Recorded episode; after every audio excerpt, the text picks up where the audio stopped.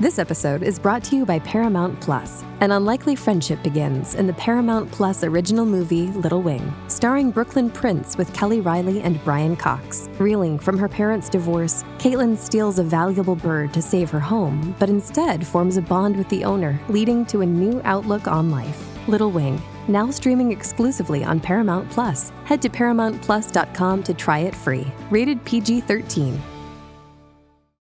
As you may know, a lot of media companies are struggling right now, and Slate is no exception. So, more than ever, we'd appreciate your direct support for all of Slate's entertaining content and important journalism.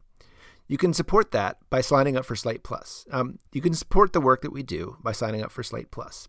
It's just $35 for your first year. You'll get ad free podcasts and access to exclusive shows like Dana Stevens' classic movies podcast, Flashback. Slate Plus members won't hit a paywall on the site, so you can also enjoy all of Slate's journalism without worrying if you've reached your article limit. So if you'd like to support Slate, go to slate.com slash plus and join Slate Plus today. The following podcast contains explicit language. I want to tell you my secret now. I see dead people. Soylent Green is people! No. I am the father.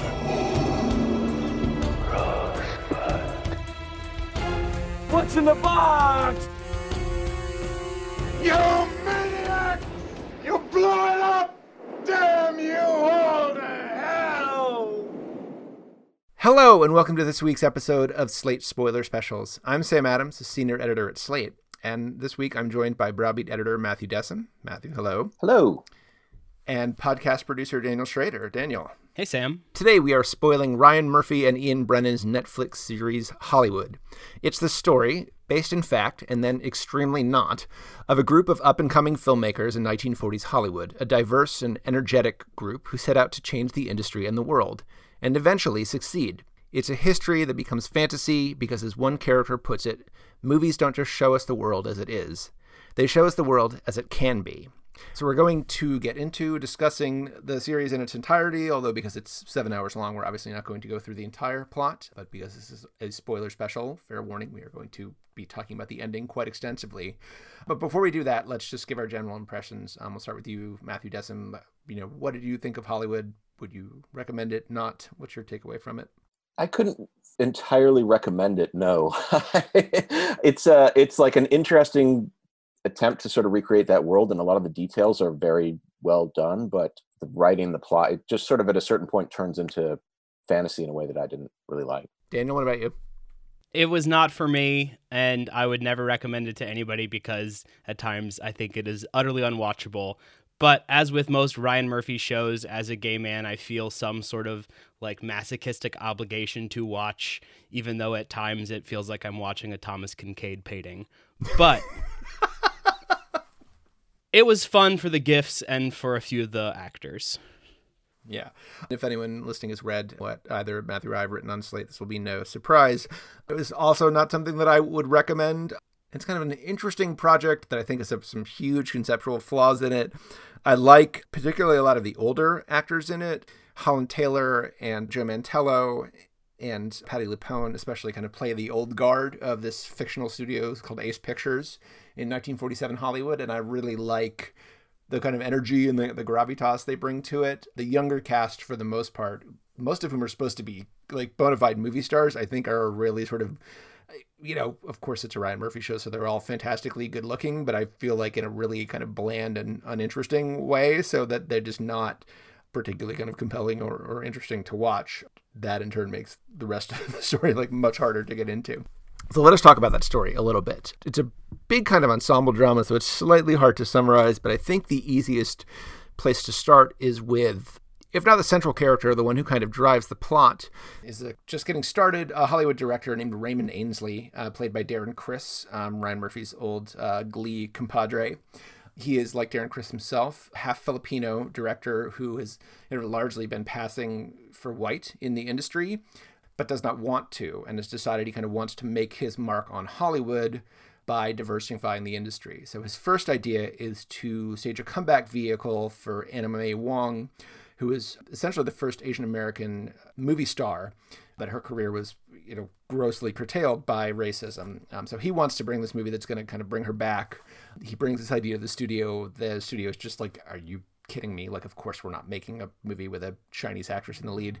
So the second thing he comes up with is a movie called Peg, which is the story of Peg Entwistle, who's an aspiring actress who kind of famously killed herself by throwing herself off a Hollywood sign, jumping to her death.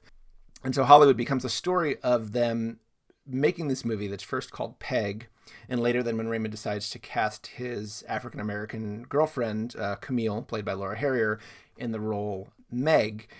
And so they're making a story about kind of Hollywood failure and how this town kind of eats people alive. But once they cast a black actress in the lead, they realize that they kind of can't tell that story because it sends the wrong message. And that's when it becomes an entirely different type of show. I think the easiest way to talk about it is going to talk about like kind of the front half of the series, which is sort of straightforward esque um, Hollywood history, albeit with a kind of you know revisionist slant.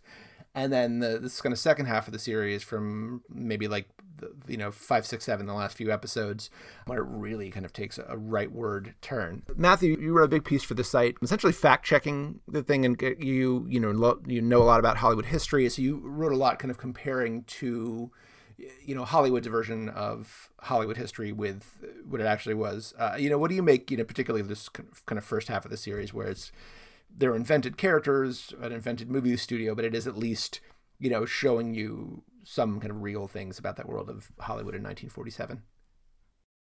Yeah, I mean, at the beginning, it looks like it's going to be sort of a tour of Hollywood in, in the late 1940s. That that that seems to be the show's project. It starts with this this Ace Studios thing, which is very clearly Paramount. All the pictures that they mention are Paramount. I mean, one of the things that's strange about the show is that it, it didn't feel to me like it was building towards this moment where it took a twist off into fantasy. Like, it felt like there were a few episodes where they were trying to do a kind of a soapy drama about Hollywood in the 1940s, and then at a certain point, they were like, it, it just goes into this different thing. That early stuff, I mean, it all has the same sort of problems for me as far as it being just incredibly over the top and everyone says exactly what they're thinking and doing and why you know there's no subtext in it. Like it's not interesting but it's not crazy. And the sort of recreation of hollywood in that era although it's really pretty surface level there are some details that are nice. One of the characters works at uh, schwab's drugstore and the interior there is just gorgeous. Perfect. Lovely. So if you want to see an interior of schwab's that's your show. If you want to see human beings interacting like human beings uh, maybe not. What, what are you doing watching a ryan murphy show? Exactly. That's not the project like when we're told to believe that the actress who eventually becomes Meg is like the most amazing actress, it's something really difficult to stomach. It's like when we had to pretend that the Studio 60 sketches were funny. yeah. Well, Daniel, let me ask you because you are kind of our, at least for the purposes of this podcast, you are a resident Ryan Murphy expert. The first half of the show kind of fits into this ongoing project he's had with Feud, with uh, People versus OJ, of, you know, revisionist history in, I say that not in the kind of judgmental sense, but just as a, you know, legitimate historical endeavor. Fosse Verdon, obviously, is another example of this, where you take kind of established history and you just, you either retell it from a different point of view or you just kind of shift the emphasis in the character. So you have like another Marcia Clark episode of the OJ series, which takes this, you know, figure who was really largely vilified at the time and um, paints her in a very compelling way as a, as a victim of, of systemic sexism.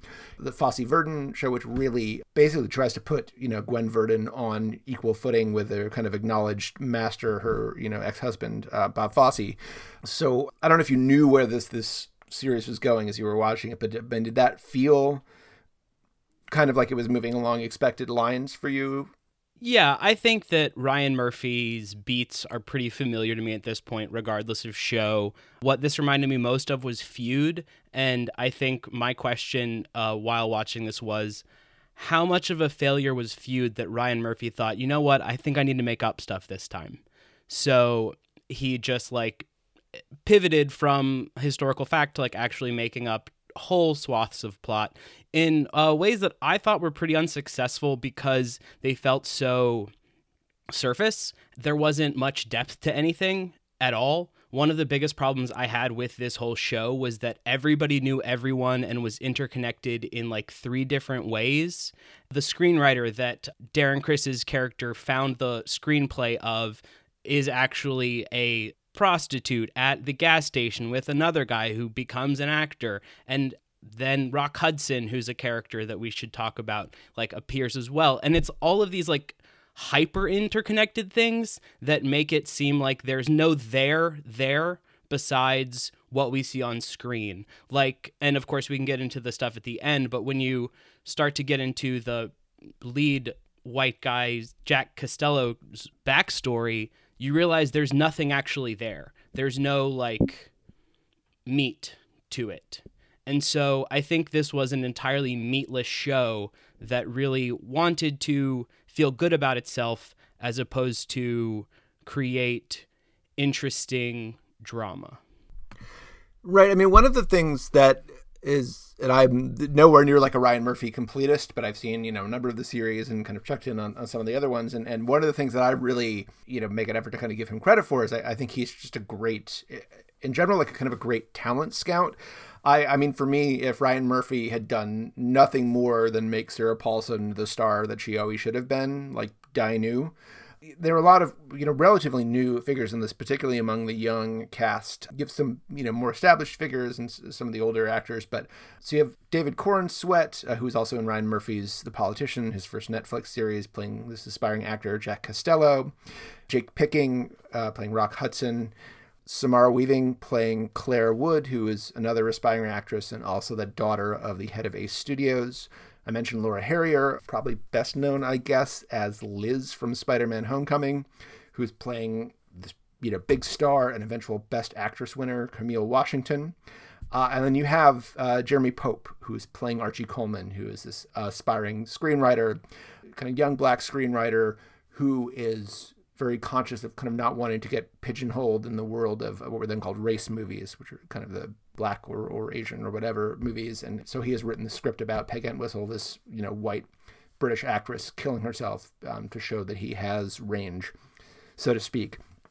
It's a very tall order for the show because the plot requires them to cast multiple actors in roles where the character is seen by a person with you know decades of Hollywood experience, and that person immediately goes, "They're a star," and it's really hard to find even one young person with that kind of instant charisma, let alone four or five of them. I mean, do you feel like they succeed? I mean, are these kind of young actors you want to see in other things, or how do we kind of evaluate that aspect of the show? I guess. I mean, it's a structural problem when you have people that are supposed to be good at acting that you don't have if you have a character who is a good novelist or a good painter or whatever. You can hire somebody to do a painting, but that's always a problem with anything where a character is supposed to be very good at a skill that we can all see whether or not they're good at it okay, maybe Laura Harrier is a better actress than I'm giving her credit for, but I did not care for her in this role. And it was really tragic to see, like, Samara Weaving, who I think is a good actress, kind of halfway through her screen test be like, fuck it,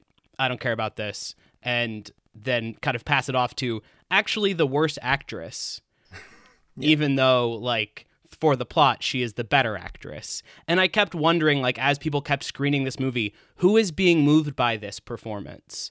I think that Ryan Murphy is good at collecting a bunch of pretty people that we will forget about in a few years, every few years. The one thing that I would say about it for sure, though, is that there's only so much you can do with the dialogue. The dialogue on the show is just sort of unbelievable. It is it is everybody saying exactly this is what I am thinking and why. And then you have this imagined Peg or Meg movie that you have dialogue for that, and that's you know on the nose in a 1940s way, but no less than the other stuff. It's just these aren't.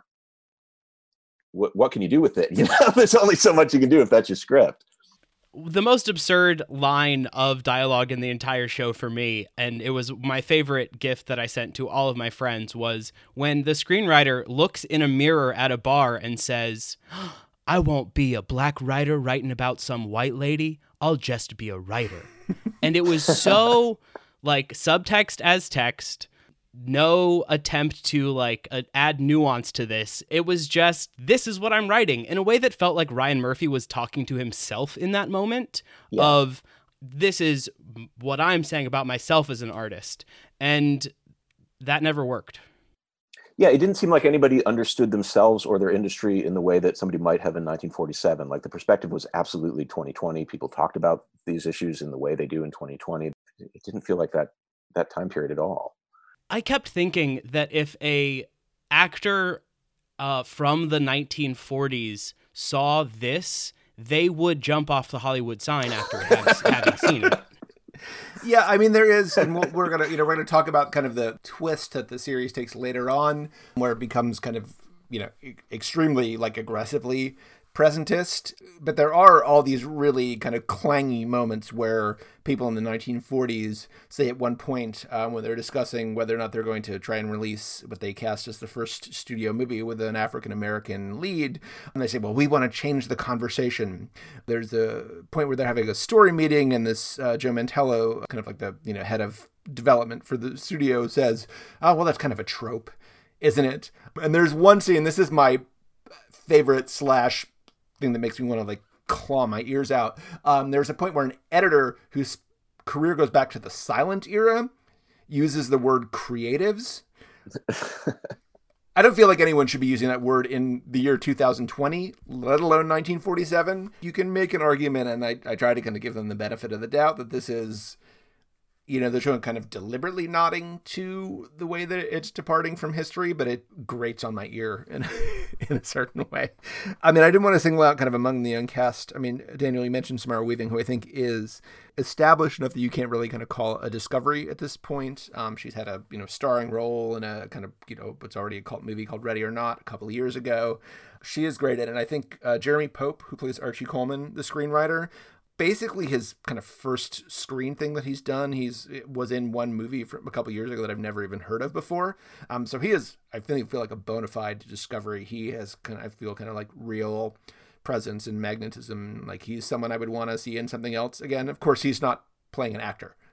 they they cast him as in the one role where uh, he can't use those acting things to make the rest of it more credible. You imagine in the uh, series that really kind of seems to be in a way kind of Ryan Murphy and I guess Ian Brennan kind of talking to themselves about how important like you know the creatives and the you know the writers and directors are. So the fact that like they cast you know some of the most magnetic interesting actors as the writer and director in the story is if not intentional at least maybe um, something they could talk to their therapists about. One of the ways that this story is kind of uh, aggressively revisionist really kind of you know revealing something that would not have been common knowledge at the time is a subplot that starts with Jack Castello, this aspiring actor, finding work at a gas station uh, run by Dylan McDermott, who is this sort of former actor who has basically become uh, a pimp in his middle age. This gas station does, in fact, pump gas, but more importantly, it is a front for a large scale prostitution ring. Basically, I think.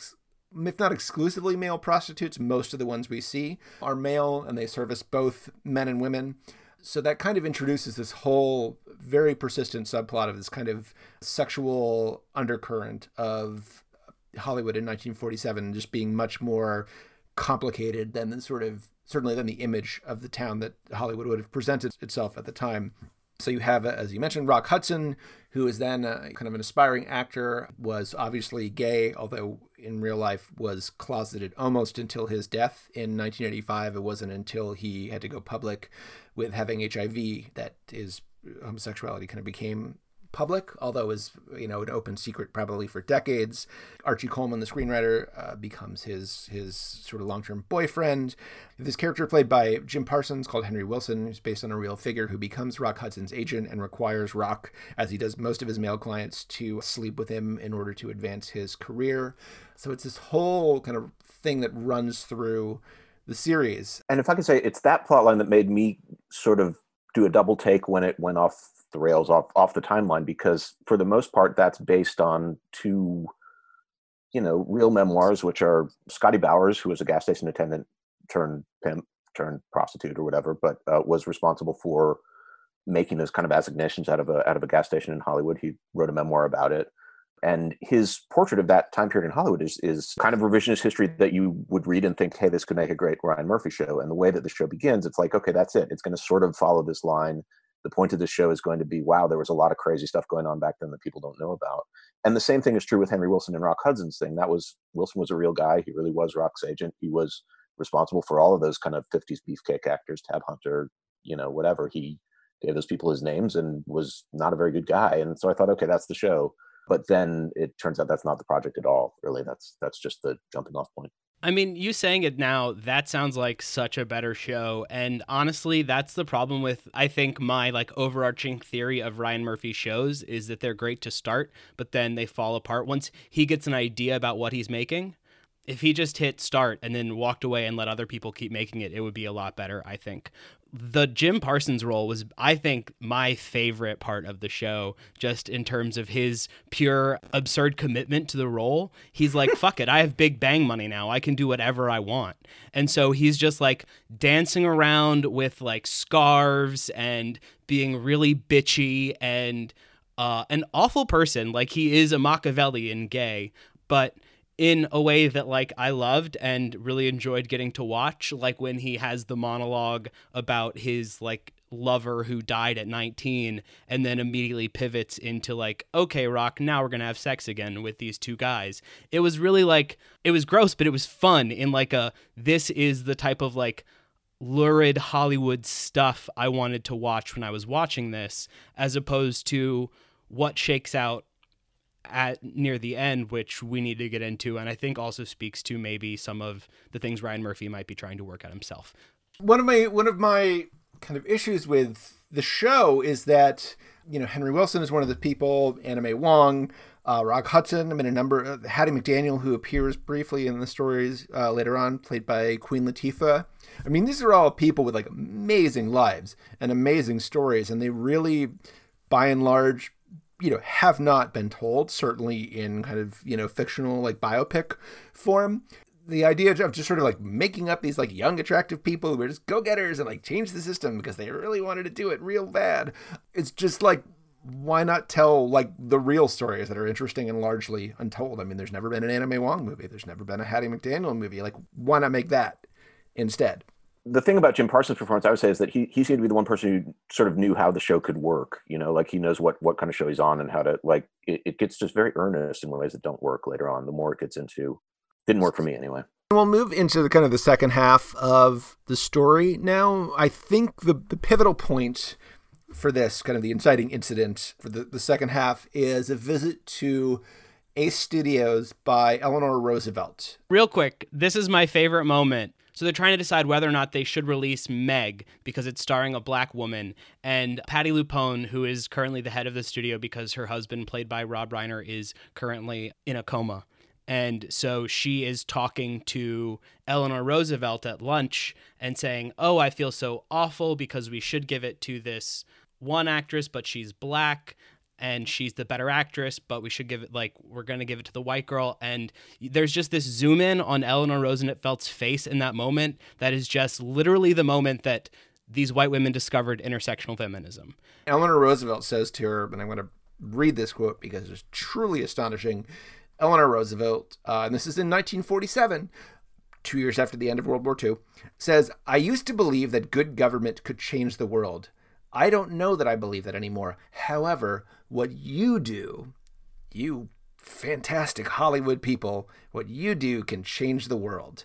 That is just the most like mind-blowingly self-serving thing for a Hollywood production that literally called Hollywood to say essentially about itself. Like you know what really matters is us you talked about making the, the subtext text, Daniel, and this is, I mean, this is the show just coming right out and saying it. Like, what we do is really important. This is a show about how important we are. So it is, I guess, give them credit for owning up to it, but it is just, you kind of have to pick your jaw up after the floor after that.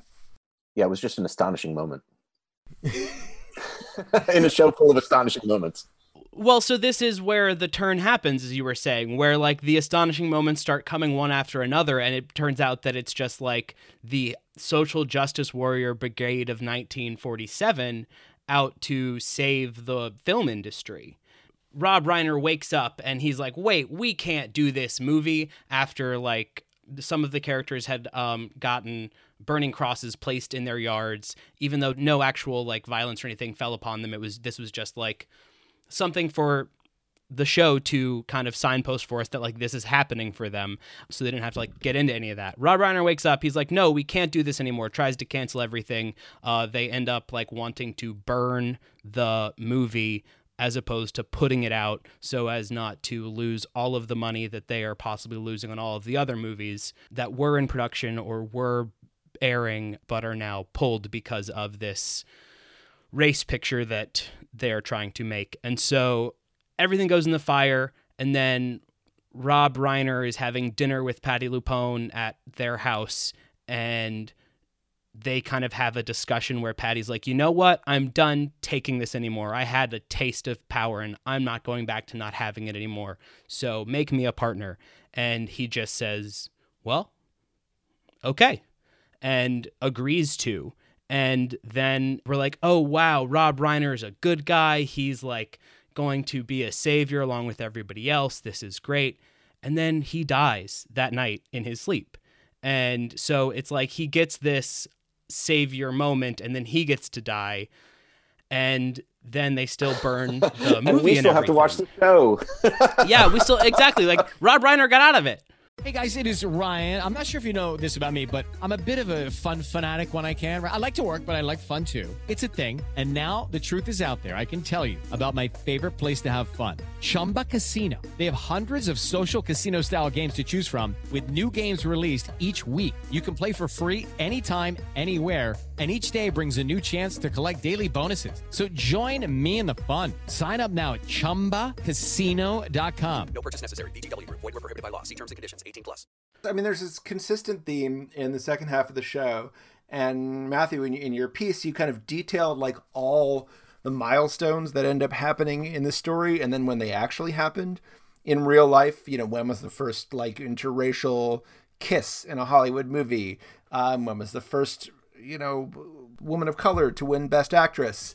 I think the most staggering of them is the first black person to win Best Original Screenplay, which is a milestone that happened in the long distant past of 2018 when Jordan Peele won for Get Out. Um, that happens in 1947 in this movie, you know, a mere, you know, 65 years ahead of schedule.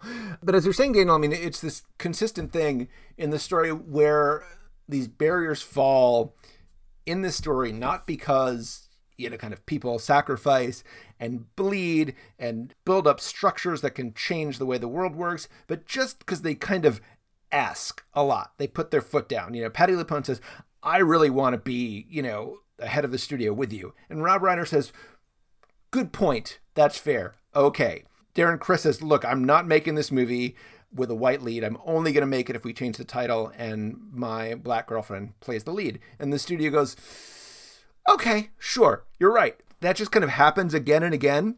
And there is, you know, a wish fulfillment aspect to it that I think is kind of not to be dismissed. I mean, I've been thinking about this for weeks, and then our former Slate colleague, Aisha Harris, wrote something about it in the New York Times this week. And I'll just quote this There is something to be said for the show's fluffy confection of ahistoricism when it's not indulging in myths of racial reconciliation in movies as changemakers. The happy resolutions conjured up by message films from the Hollywood era almost always benefited straight white people and no one else. Here is a fantasy set in the past where women, people of color, and queer characters ultimately win too. A part of me can't ignore what it feels like to see this Technicolor spectacle populated by these faces and experiences, to see the 1940s depicted through a 2020 lens. Browner, less sexually repressed, more women calling the shots. You know, I think that that is definitely powerful, and I think that is clearly what Ryan Murphy and Ian Brennan and all the other people who made this show, that's their vision obviously this isn't what happened, but like, what if it had? I think I saw someone describe it on, on Twitter as like a what if story where the premise is like, what if people were fundamentally decent? um, you know, it's like great. I mean, wouldn't, wouldn't live to live in that world, you know, that it's more like kind of just and equitable.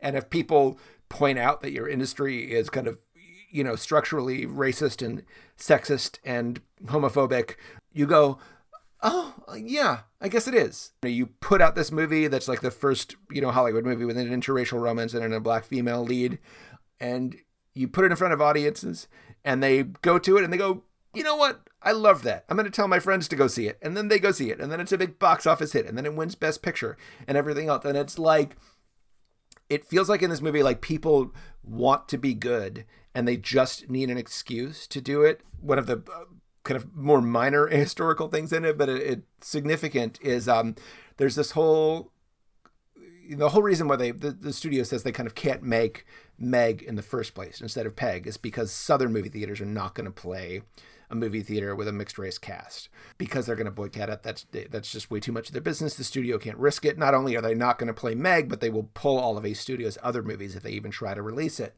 That's why they end up wanting to burn the negative. So Dick Samuels, who's this studio executive played by Joe Mantello, to counter this, he invents what he decides to call the wide release which is a, a, studio technique that was not actually implemented until 1975 um, and kind of really caught on with, with Jaws in 76. Not a vector for social change, the release. no, not then, not ever. Um, but yeah, no, but it, the idea is if you just kind of flood the zone, if you like change the conversation and put this thing, I think in the, they say in like 650 theaters or something like that, just an unimaginable, unimaginable number, 1947, um, people will feel like they have to go see it there's these newsreel clips of like you know sort of white women coming out of the theater and being like i really identified with the character. I felt like she was me. I felt like she was going through what i was going through. It's just like people just just want to see this and, and it's this very nice but again also very you know self-serving thing where like mass entertainment is kind of the cure-all for things and that this is going on netflix as well which is which is kind of made this like part of its brand. Just like really just feels very like kind of you know throwing out your shoulder to pat yourself on the back. Well, and it's it's so divorced from like the idea of of white supremacy as a kind of material system that people benefit from. You know, I mean the thing the thing about it that is strange to me is it's not beyond the realm of possibility that one studio could have been could have made one film with one interracial kiss in 1947 but it's the idea that that film would then convince all of america to stop being racist and uh, which is what I mean. There's something in there about how when the movie first comes out, there are protests, and then the protests. A newsreel guy cheerfully says that protests just melted away when the movie was released, and it's like yeah, the, well, the, the line in the newsreel is is verbatim: racial protests of every kind simply melted away as audiences rushed out to see a new kind of motion picture.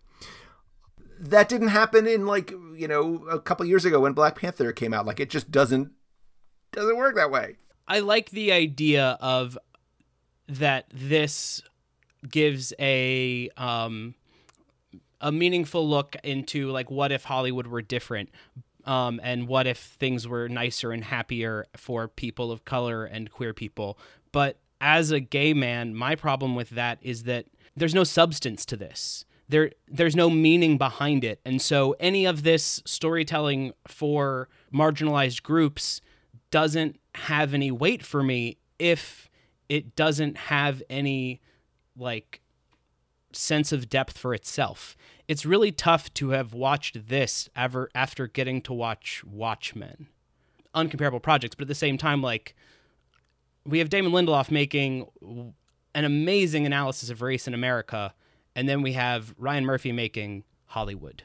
I think Sam, you wrote about this too, but it's one of those things where it's like if it was that simple, why didn't someone do this in 1947 you know it just makes it seem like there was nothing on the other side there. That entire institution is just just a paper tiger. Right there's a moment in the story where camille washington who's the actress um, goes to visit hattie mcdaniel who is in real life the first person of color to win an, an acting oscar. And hattie mcdaniel says well you know tells her this whole story which is not entirely true but the idea is basically sound saying well when i was nominated for an oscar you know the hotel was segregated and they wouldn't let me in the door. You know security like turned me away. You know it was, and it was only when um, the word kind of got out that i had actually won that they like snuck me in the back right beforehand so i could go up and accept it. Hattie says to camille okay if that happened like don't make the mistake i made basically. Like it happens to you like don't let them do that.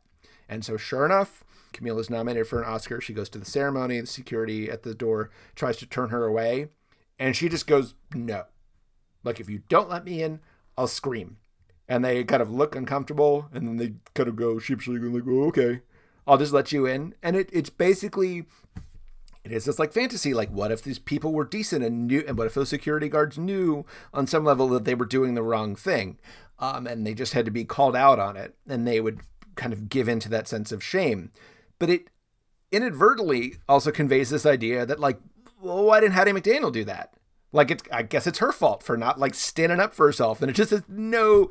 I feel like there's no understanding of like, you know, Hattie McDaniel went through like shit that like none of us can imagine, now. She just like, you know, broke down these barriers, like, you know, went through these like trials, just like, you know, sweated blood, gave so much to, you know, to play these roles that in now a lot of them look like pretty horrific. These kind of you know comic you know domestics in you know movies in the 30s and 40s, and, and some of the stuff is like painful to watch, but it was like it was that stuff was really like hard fought and and difficult to achieve, and to sort of insinuate even by accident that she if she had like just tried a little harder, she could have done better is just that makes me insane. It's kind of interesting if you look at the way that she tells that story and what actually happened with Hattie McDaniels, because it does sort of stand in for the way that Murphy's kind of changed the way this stuff seems to actually have worked. Because what what really happened with Hattie McDaniels at that uh, Academy Award ceremony is the Ambassador Hotel was segregated, but there was no one at the door who was like, "Oh no, Hattie McDaniels is." I mean, they knew Hattie McDaniels was nominated for this thing. Selznick arranged with the hotel for her to be allowed into the ballroom. That was all set up in advance. She was given a separate table away from her white co-stars or whatever. There was a compromise, but all of that was done that was out of Hattie McDaniel's hand. And there was no moment where they were like, oh, she won. She has to come in because she's just so good at acting. Like this movie in Hollywood is just so good that it erases racism. It was all stage managed event. That was never a possibility because it was all been arranged, you know, well in advance. This is Hollywood. I mean, they they know the optics. Yeah, there isn't the moment where the one person can say, yes, now this changes, and and it just does. I mean, it, that that system had been arranged to make sure that Hattie McDaniels was not presented with that moment. So I want to circle back, like we, you know, we mentioned Rock Hudson a little bit before, and I feel like he is one of the, the truly, you know, kind of fascinating and complex characters in this story. Albeit, I, I don't, he kind of really, um, I, I don't feel like he really like entirely gets his due in this, but he's such like an interesting figure. Um, there's a, a great sort of, you know, seminal uh, work of new queer cinema called Rock Hudson's Home Movies by Mark Rappaport.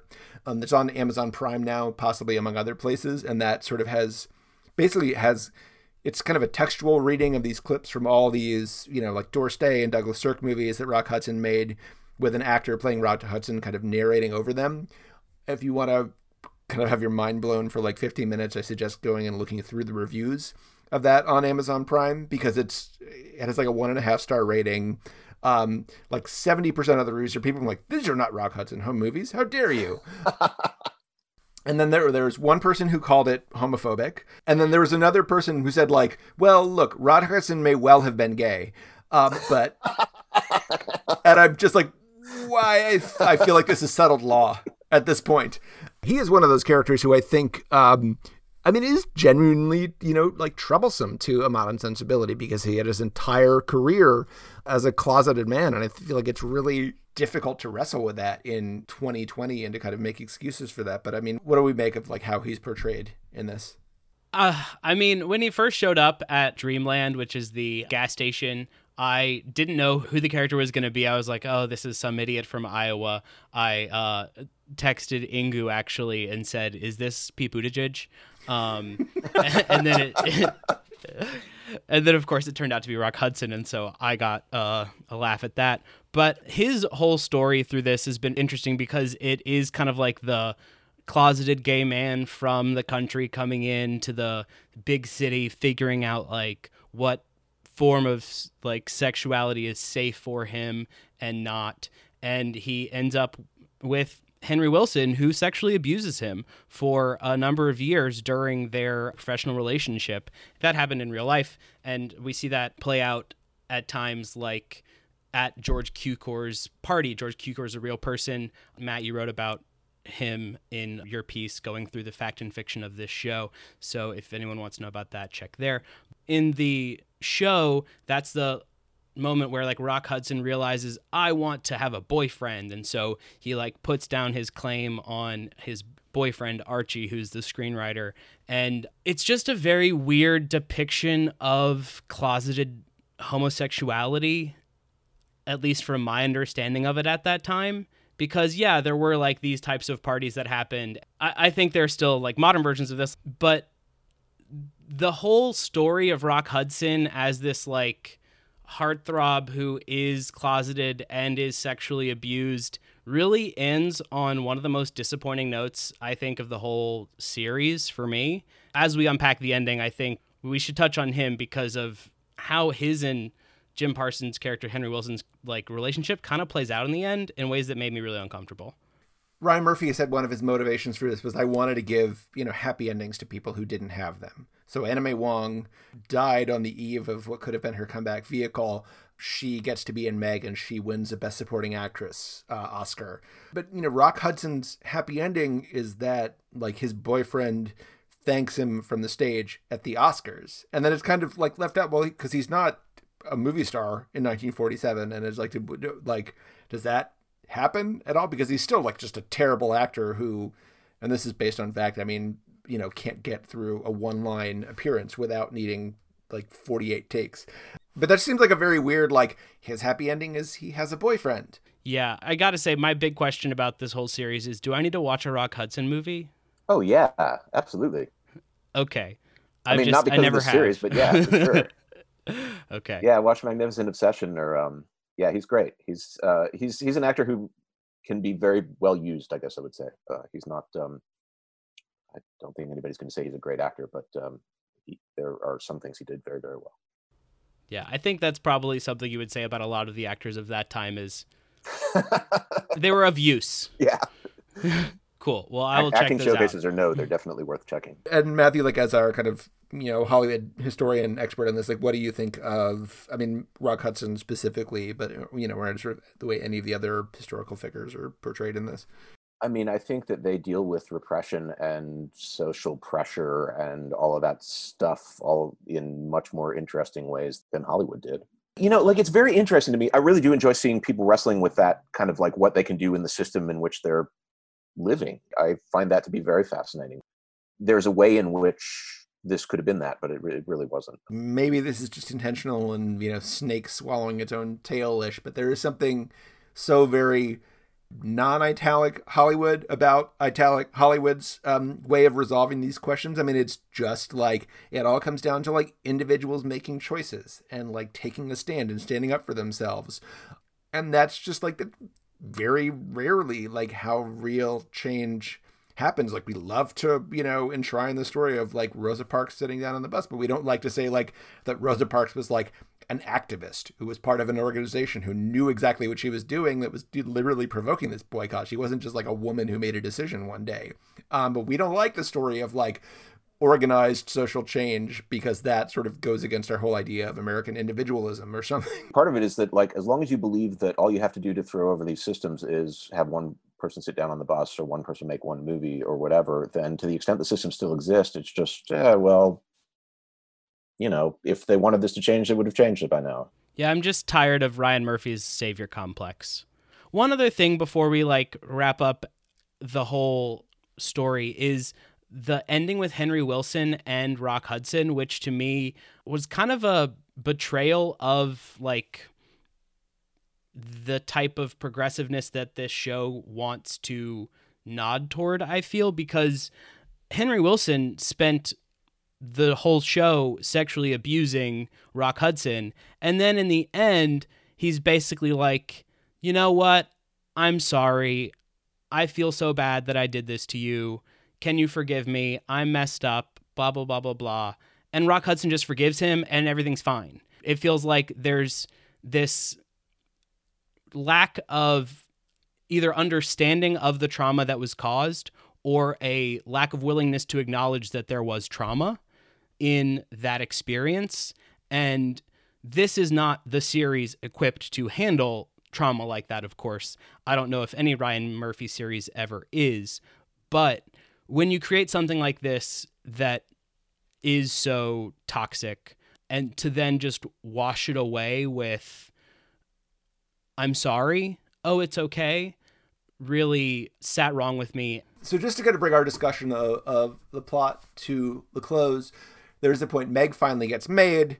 It's the, going to be this big, you know, groundbreaking, you know, history making, taboo shattering movie you know, Avis Amberg, this uh, Patti LuPone, the temporary studio head, has convinced her husband after he gets out of his coma to get behind it. Everything's going fine. He has a heart attack and dies. All of a sudden, you know, this is the, the all is lost moment. The new head of the studio, who are just complete money men, they decide that they need the Southern Theater owners back on their side. The best way they do that is to completely destroy Meg. They burn the only copy of the film. That's it. It's all over. That's all she wrote.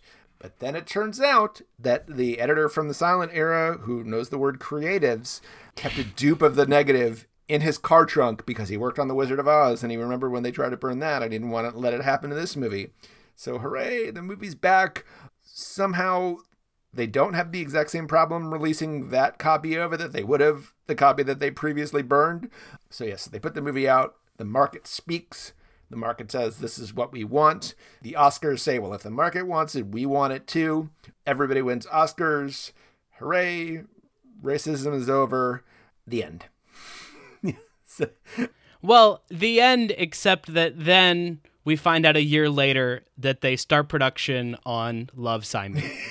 You were asking earlier what would become of Rock Hudson in this timeline, and that seems to be it. At the end, they begin like a movie about the service station, and so apparently, yeah, it becomes a movie becomes... about Hollywood. Yeah. the series we just watched. One of the extraordinary things that, yeah, we should mention this is it jumps over a year. Um, we find out that uh, Dick Samuels, the character played by Joe Mantello, has died. And we find out that uh, Dylan McDermott's character, the, the pimp, who's been, um, you know, sort of setting it up for closeted Hollywood actors and directors to have you know secret tryst with male prostitutes um, is shutting down his business because since one screenwriter got up on stage and thanked his boyfriend at the Oscars, gay men are no longer ashamed of their sexuality, and that being the only reason they would ever go visit sex workers, his business is bottomed out, and he um, is just getting out of it. That's sort of the, the cherry on the sundae there. I mean, the idea that like shame is over because one thing happened at the Oscars and then it, instead of the end, it actually says like the beginning question mark. Well, shame is over, and literally every single person gets a happy ending, even the dead people. Like Dylan McDermott ends up with Holland Taylor, which that is a great straight version of the Holland Taylor Sarah Paulson relationship. Samara Weaving ends up with David Corenswet, who plays Jack Castello, who earlier in the series had a wife and got her pregnant, but it turns out that she was pregnant with this other guy who she gets to be happy with. So they're off on their own. Even when Joe Mantello dies, like he died with a man still loving him that he had met a few years, a few like months before his death and got to live openly gay as well. So like every single person gets this tight little bow on their story that like there is no sadness in Hollywood. There's only happiness. Everything works out as it should. In the like to me the most offensive way possible is someone who like knows any story about Hollywood ever. Like I don't know. I kept wanting to see the BoJack Horseman treatment of this or something. oh my god, I would love the BoJack treatment of this story so much. Well, that ends the minute that the production code authority finds out that this movie's being made. That's it's a very short series. Right. Truly. Because we've been pretty down on it kind of as a group. I mean, is there an aspect of this like a, you know, storyline or performance or something that you actually do like or would recommend or should we just go watch Tiger King again? you know, the thing that it reminded me of after it took its turn was something like Inglourious Basterds or whatever, you know, like I don't think there's something inherently wrong with being like, but what if it all went, you know, what if the slot machine came up sevens or whatever at this one point? What what happens then?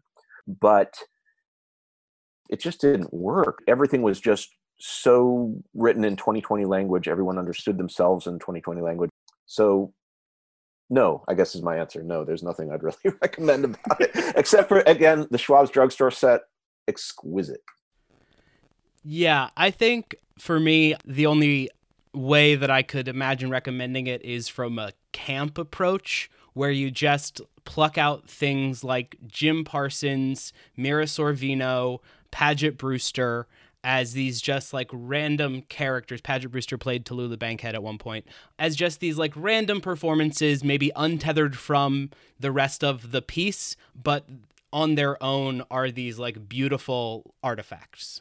Some of those performances are so kind of bad and like badly cast that they do they do sort of have a certain like camp value and then I do think like you, Holland Taylor and Patti LuPone you know Joe Mantello are actually like really great but there's not enough of them to really justify sitting through 7 hours of it if this thing possibly drives people to watch you know, Rock Hudson movies or learn more about Hollywood in 1947 or certainly to kind of discover Anna May Wong, that's fantastic. I just worry that they'll stop here. Exactly. If this is like the your introduction to a bunch of stuff you then look into, fantastic. But if this is your understanding of what Hollywood was like in the 1940s, no, it wasn't like God that. help us all. I will just say to our listeners that if you are interested enough in this show to listen to us talk about it for almost an hour, please go ahead and watch Anna May Wong movies. Piccadilly is, is streaming online now. Watch some, you know, Rock Hudson movies. Those are great and super enjoyable, and I think you'll get a lot out of them, and I hope that you do. Okay, that's our show. Please subscribe to the Slate Spoiler Special podcast feed, and if you like the show, please rate and review it in the Apple Podcast Store or wherever you got your podcasts. If you have suggestions for movies or TV shows we should spoil, or if you have any other feedback you'd like to share, please send it to spoilers at slate.com. Our producer is Rosemary Belson. For Matthew Dessem and Daniel Schroeder, I'm Sam Adams. Thank you for listening.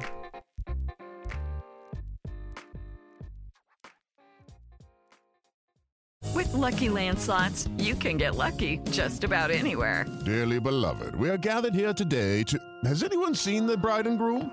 Sorry, sorry, we're here. We were getting lucky in the limo and we lost track of time. No, Lucky Land Casino, with cash prizes that add up quicker than a guest registry. In that case, I pronounce you lucky. Play for free at LuckyLandSlots.com. Daily bonuses are waiting. No purchase necessary. Void where prohibited by law. 18 plus. Terms and conditions apply. See website for details.